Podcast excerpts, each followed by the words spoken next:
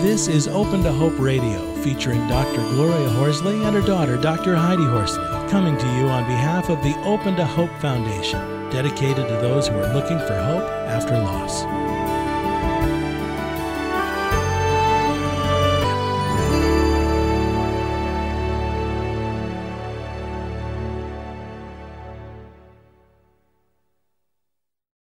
Welcome to the Open to Hope Show in partnership with the Compassionate Friends. I'm your host, Dr. Heidi Horsley, and I'm here today with my mom and co host, Dr. Gloria Horsley. Hi, Mom. Well, hi, Hyde. I am so happy today because we've got a psychiatrist coming on the show, and I just think it's so important in the area of grief and loss to talk about some really tough issues related to complicated grief, antidepression, antidepressants, those kinds of things. And uh, I feel like we're really lucky to have him on. You want to introduce him, Heidi? Absolutely. And like you said, Mom, we are going to be talking today about caring for the bereaved. And we're going to be talking with Dr. John Ruark.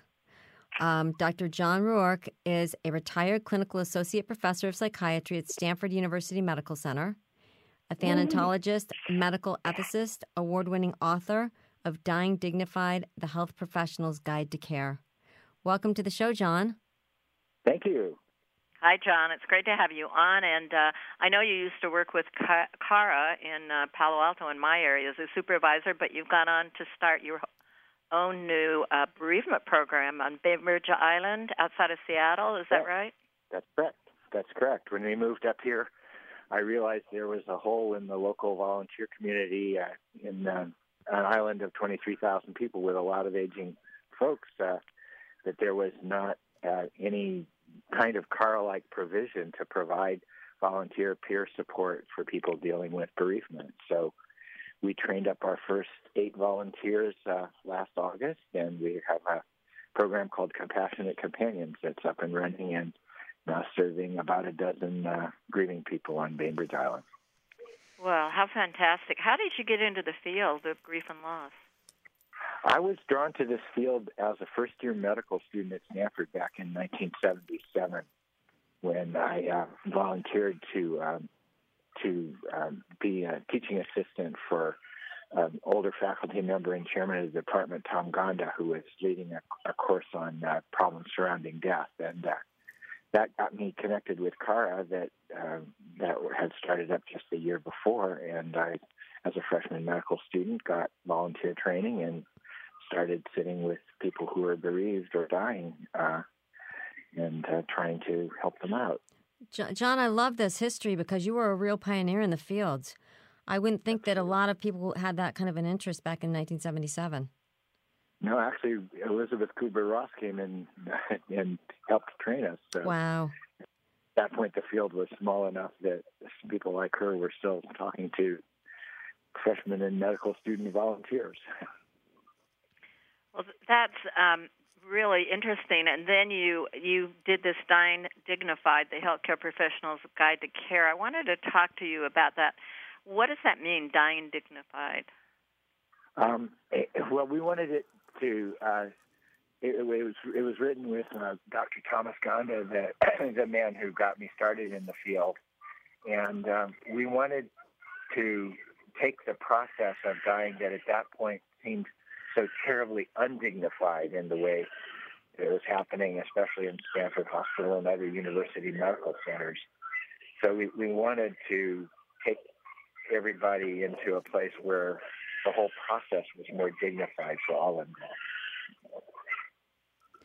So, so you know what uh, you know what are the major issues for healthcare professionals as far as taking care of people who are you know, well the the problem that a lot of healthcare professionals run into around taking care of the dying and also dealing with bereavement is that um, that they, a lot of doctors see their task as keeping people alive, and they don't necessarily make the trans the, the transition once um, prolonging life becomes onerous for the person receiving care to taking care of that person through the dying process.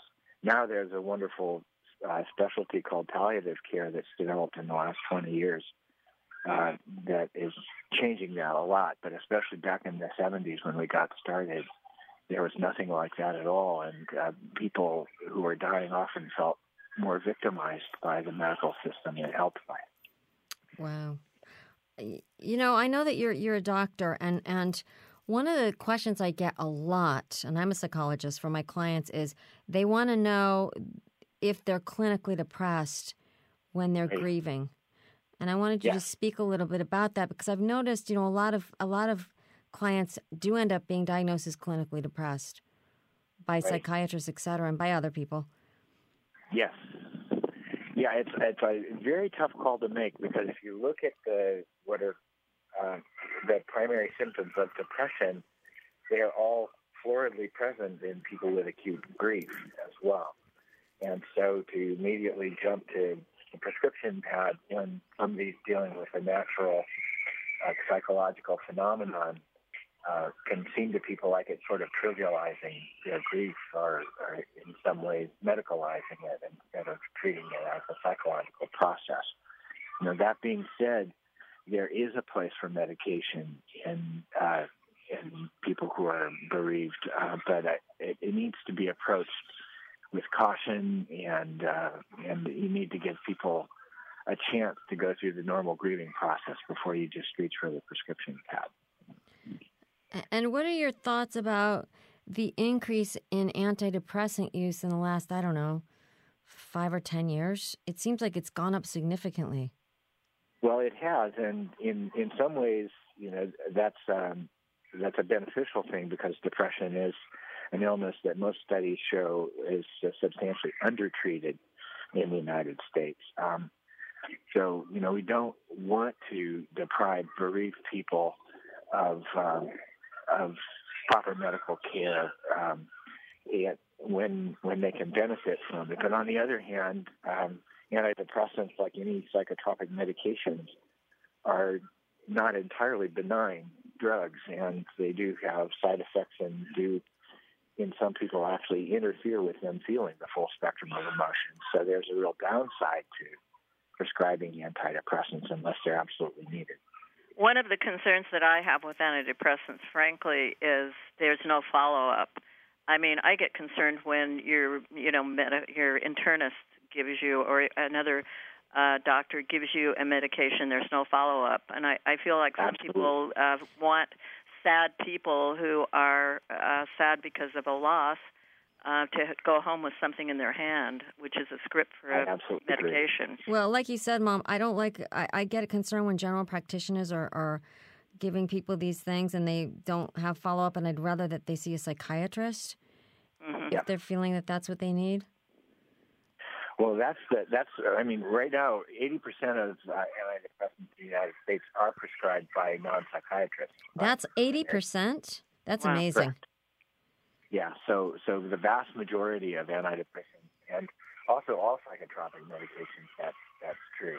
Wow. That the vast majority of them are not prescribed by psychiatrists because there, there just aren't that many psychiatrists. For, right. For one thing, most places in the country. So it's uh, it's a real phenomenon that um, that primary care clinicians who are often, frankly, way too busy to uh, to do the kind of follow up mm-hmm. ideal. Uh, and you're right; people are sent out of the office with a prescription, and if they don't call to make another appointment, that can get refilled without it even being monitored, which is really problematic. Right. Yeah. Well, I wanted to ask you, what advice would you give to someone who's listening to the show who's newly bereaved? Um, well, you know, one of the tests I use uh, for the first of all, in, in the first six weeks, I think it's really unrealistic for anyone to be diagnosed as clinically depressed. Um, you know, unless the signs are just so florid that they're almost catatonic. Um, but um, you know, barring that kind of extreme depression where it's obvious to, even to lay people that something's terribly wrong here, um, a significant degree of depression is totally normal. So once you get out about six to eight weeks, um, you know, one of the tests I like to use is is the grandkid test. If you can mention a grandkid to an older patient and you don't get a smile, uh, even off, off that person, that's that's an indicator that um, that that person might be clinically depressed if they also have all the other constellation of what are called neurovegetative symptoms uh, of depression, you know, which are basically disturbances of the functions necessary to maintain life. So disturbance of sleep, appetite, um, etc. And and uh, John, what about what about complicated grief? What are your thoughts about complicated grief? Um, complicated grief, you, you can't even diagnose that early. Um, complicated grief is going to take place when um, usually it's, it's, defined kind of as a clinical syndrome where where just uh, the regular grief kind of prolonged past a year or a year and a half.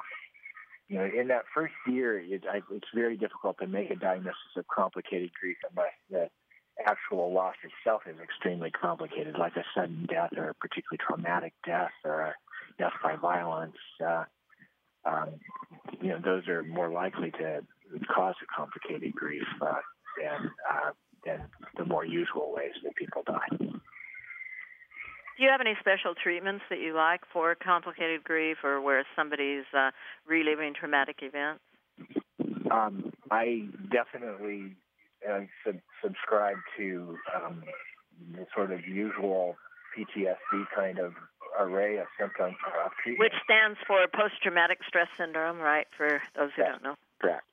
Correct. Yeah. So, um, so you know, the the there's a you know a whole variety of effective treatment modalities, ranging from cognitive behavioral ones to more supportive psychotherapeutic ones, all of which are shown to be effective in, in treating complicated grief. So you kind of tailor the treatment to the personality of the individual. You know, for example, a Silicon Valley engineer who has complicated grief is probably going to be more likely uh, cooperative with and adherent to a cognitive behavioral strategy for treating this complicated grief than somebody who might be more inclined toward benefiting from depth psychotherapy for it. Well, I, you know, I like how, this idea. How about the concern that uh, psychiatrists aren't being trained in talk therapy anymore, as I understand it, or well, required that, to take that, it? They're, that they're being trained less in talk therapy, absolutely, and so you know,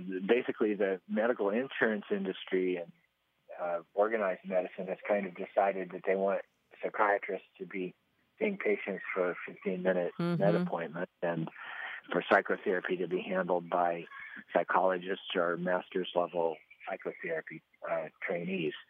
Mm-hmm. And so you're we're kind of uh, bucking uh, a national trend that has decided that psychiatrists are too expensive to be providing mm-hmm. psychotherapy. Yeah. And that being said, I don't know of any um, psychotherapy training program or psych- psychiatry training program that don't at least equip people with the um, supportive psychotherapy skills to adequately conduct um, supportive psychotherapy for a bereaved patient. They, they still generally all get that much training, even if they don't get training in the more sophisticated dynamic psychotherapies that you might be thinking about.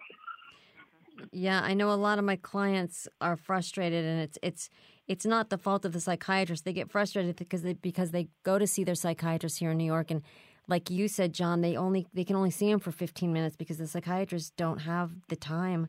They're not getting reimbursed to see a 50, you know someone for 50 minutes. Exactly, and I I never had less than a 50 minute appointment in my whole career, so I'm kind of a I'm kind of a dinosaur in that regard. Well, and it's a shame because some psychiatrists want more time.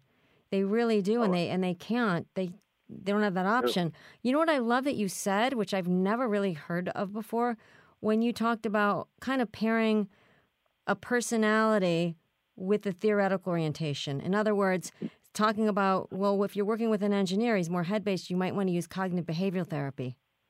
Exactly. Which makes total sense. I love that idea. Thinking about the client that you're working with. Well, one of the things to remember about psychotherapy is that uh, there's not really one right right way. Mm-hmm. It's been clearly demonstrated, and so the ability to use different modalities is part of what uh, what I think a good professional in our field ought to have uh, to tailor it to the patient.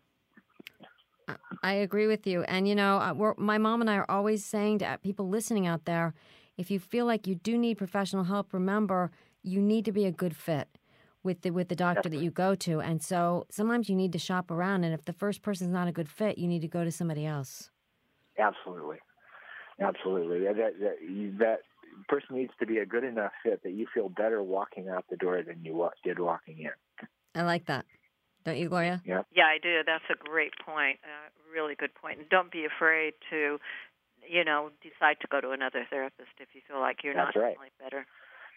You're not going to hurt anybody's feelings, or if you do, it's not your problem. exactly. So, and it helps to know people who know something about grief and loss, also. Absolutely.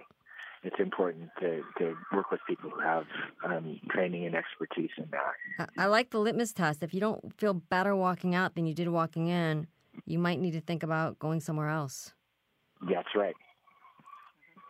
So tell us how people find you. Are you on the internet? Have you got a site, or does your um, Uh, your organization have a I'm- site? Uh, no, actually, well, I'm I'm just at, at jeruarkmd at gmail.com. So. That, All right. And does does the Bainbridge Island program have anything, or do, how do I get? How would I know to get in touch if I happen to live there? that, that's uh, you could reach them through the uh, Island Volunteer Caregivers (IVC) has a website, uh, ivc.org, and that's how you reach the compassionate companions. Okay, and and to get your book, Dying Dignified: The Health uh, Professional's Guide to Care, I'm sure we can uh, go on Amazon, right? That's right. There's there's still copies floating around on Amazon all these years later. Go figure.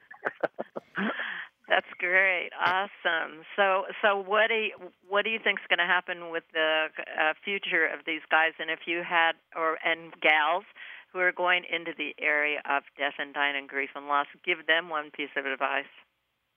Well, yeah. I mean, think about the fact that you've got the baby boomers. All all of us baby boomers are now aging into the period where we start turning to the obituaries page first thing when we open the paper, and so there's going to be an enormous need for these services. So in, anybody who and, and if you want to be providing these services professionally, I'd recommend you know getting master's level psychotherapy training or doctoral level psychotherapy training uh, because that's uh, that's where you're actually going to be able to get reimbursed for it. Um,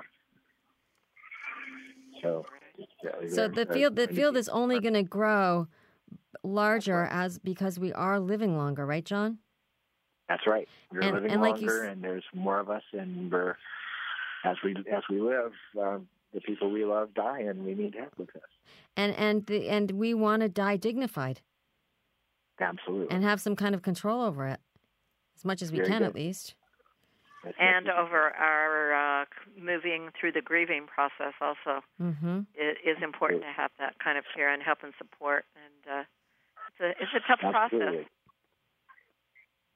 Absolutely, it's a tough process. It is something we we actually do have the factory equipment to deal with. We are born with the natural mechanisms to to grieve effectively with proper support. I like that idea because Yeah, people worry. They worry about it. They worry that their their grief will overwhelm them, and that they won't be able. They'll just be in a fetal position for the rest of their lives, especially early on. Oh yes, oh yes. I, I saw um, a funny uh, um, artist's uh, rendering of the stages of grief, and uh, as an alternative to Elisabeth Kübler-Ross's stages, and it showed one side said crazy and the other side said less crazy, and there were two errors going between them, and those were the stages of grief: crazy and less crazy. I love that. That is so. That is how that normalizes it too. Absolutely. Yeah, absolutely. So, so if you all are out there feeling crazy or less crazy, you're just going through the normal stages of grief, There you go. right, Mom? Yeah, absolutely, absolutely. I was, I was felt very crazy many times after my son was killed. Many, many Oh, my times. Definitely. It's a normal thing. Well, we love the Elisabeth Kübler-Ross Foundation and her work. My mom and I are both uh, on the advisory board for the organization and Oh, think very highly of the, the work Elisabeth's done and, and love her son, Ken, Ken Ross, who's also Yeah. been on our show. So um. So good. Yeah, okay. they're great. And, and she has a son named Alan too. Is has he been? Have you been involved? With? We only know Ken. No, Ken is the one that we're most in touch with. Got it. So uh, Got he's it. he's fabulous. Yeah, she. I miss her still. She was a wonderful woman. Yeah, I, she really laid the groundwork for us to talk She about did. these kind of things. She did. So, John, I want to thank you so much for all the work that you're doing and for coming on our show today. And thank you for your book, Dying Dignified The Health Professional's Guide to Care. Well, you're welcome. Thank you, John. It was great talking to you. It's my it's my privilege. Well, we want to thank everybody for listening to our show today. And uh, Heidi, it's just uh, really interesting to have uh, a professional psychiatrist on talking about some of the issues. And uh, he Well- sounds like John's doing some great work. Especially somebody that was really at the forefront of this field and that has seen so much evolve and change over the years. And I- you know what I love? I love that he's the retired quote, but he's up on Bainbridge Island outside of Seattle doing this work. I mean, it's just awesome. It, it absolutely is. Yeah, it's a, it's a wonderful field to be in because it's an area where you see people go from really bad circumstances to uh, to recovery. It's pretty amazing. It's uh, what do you think, Heidi? Oh, absolutely. I always say that. I say, you know, there's nothing depressing about this work. You meet people at the darkest points in their life and you walk them back into the light, you know, and give them hope when they're grieving. Absolutely. Well, we want to thank everybody for uh, listening to our show today, and we want to remind you that to visit us at opentohope.com, and please tell your friends and family about uh, Open to Hope as a resource. And as Heidi and I always want to say, if you've lost hope, please lean on ours until you find your own, and God bless.